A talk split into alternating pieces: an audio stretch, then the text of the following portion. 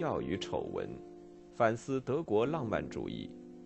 作者：吕迪格尔·萨弗兰斯基，翻译：魏茂平。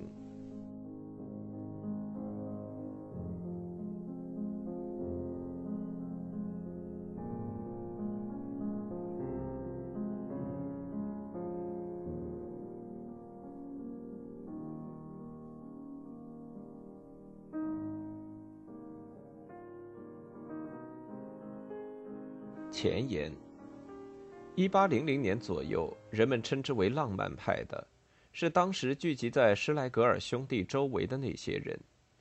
他们在那短命但言辞激烈的杂志《雅典娜神殿》中，自信而且兼获教条主义的发表言论。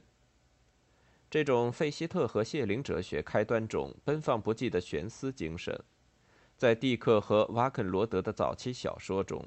作为怀古忧思和重念奇妙，让人迷醉。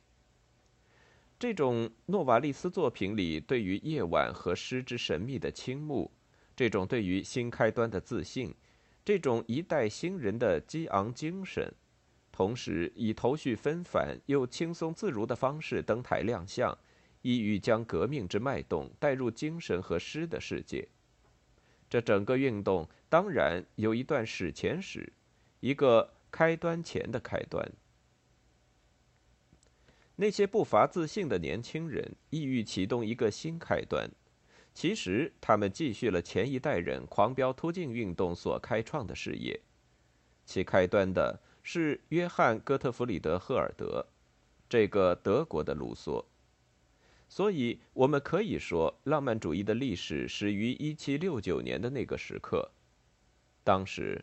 赫尔德匆忙启程，航海赴法。他仓皇逃离李家，因为对那里逼仄的生活环境倍感厌倦。这个年轻的牧师在那里不得不应付保守派的纠缠，还被卷入令人恼怒的文坛论争。旅途中，他萌生思想，受此思想鼓舞的将不仅是他自己。赫尔德入海远航。我们追寻德国文化中浪漫主义和浪漫之足迹的旅行就此开始。旅行通向柏林、耶拿、德累斯顿。浪漫主义作家曾在那里建立他们的大本营，点燃他们思想的焰火。他们在那里梦幻不断，批评指责，浮想联翩。从狭义上讲，浪漫主义时代结束于埃辛多夫和 E.T.A. 霍夫曼。他们是浪漫主义的激情艺术家，但也另有义务。一位是善良的天主教徒和政府官员，另一位是个自由主义的高等法院法官。两人均有无法确定于浪漫主义之上的双重身份，浪漫主义的一个机智和可行的方式。本书涉及浪漫主义和浪漫。浪漫主义是一个时代。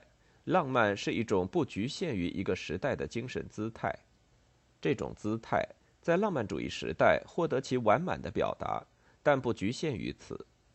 浪漫存至今日，它虽不仅仅是个德国现象，但在德国得到一种特殊表现，乃至人们在国外经常将德国文化与浪漫主义和浪漫相提并论。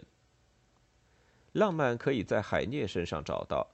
而他恰恰又想克服浪漫，一如他的朋友卡尔马克思。三月革命前的时期，将浪漫带入政治，带入民族和社会的梦幻中。然后是理查德·瓦格纳和弗雷德里希·尼采，他们不愿是，但作为狄欧尼索斯的信徒，又是浪漫主义作家。一九零零年左右的青年运动，浪漫的无拘无束。一九一四年战争爆发的当口。托马斯曼和其他一些人不得不以捍卫德国浪漫主义文化为名，来反对西方文明。躁动不安的二十年代，就通胀圣徒、宗派和联盟以及东方朝拜者而言，是浪漫主义激情的温床。人们等待着伟大的时刻，政治的解决。海德格尔的关于一种胜任存在之政治的幻想，通向一种灾难性的政治浪漫主义。让他袒护国家社会主义的革命。国家社会主义究竟有多么浪漫？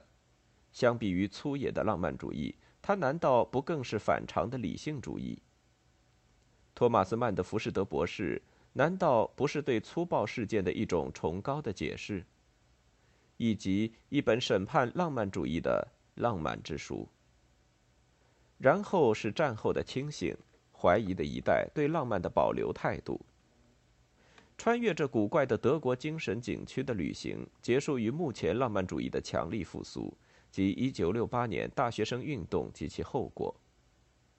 浪漫的最佳定义，一直还是诺瓦黎斯的话：“当我给卑贱物一种崇高的意义。”给寻常物一副神秘的模样，给已知物以未知物的庄重，给有限物一种无限的表象，我就将它们浪漫化了。在这个表达中，人们注意到，浪漫主义与宗教保持着一种隐晦关系，它属于两百年来未曾中断的寻找运动，意在对抗世俗化的祛魅了的世界。除其他许多内容以外，浪漫主义还是一种借鉴审美手段的对宗教的延续，这赋予它史无前例的提升想象之地位的力量。浪漫主义战胜了现实准则，有利于诗，有害于政治。倘若浪漫主义误入政治，我们对于浪漫的问题正是始于那里。浪漫之精神形式多样，音调悠扬，它试探着。且富于诱惑力，他热爱未来和过去的遥不可及，热爱日常事物中的出人意料、极端、无意识、梦幻、疯狂、反思的迷宫。浪漫主义的精神自身并不一致，是变化的和矛盾的，充满渴望又玩世不恭，沉迷于神妙莫测又通俗易懂，讥讽又狂热。自恋又合群，循规蹈矩又破除尺度。年迈的歌德曾说：“浪漫是病态。”不过，就连他也不愿意撇弃浪漫。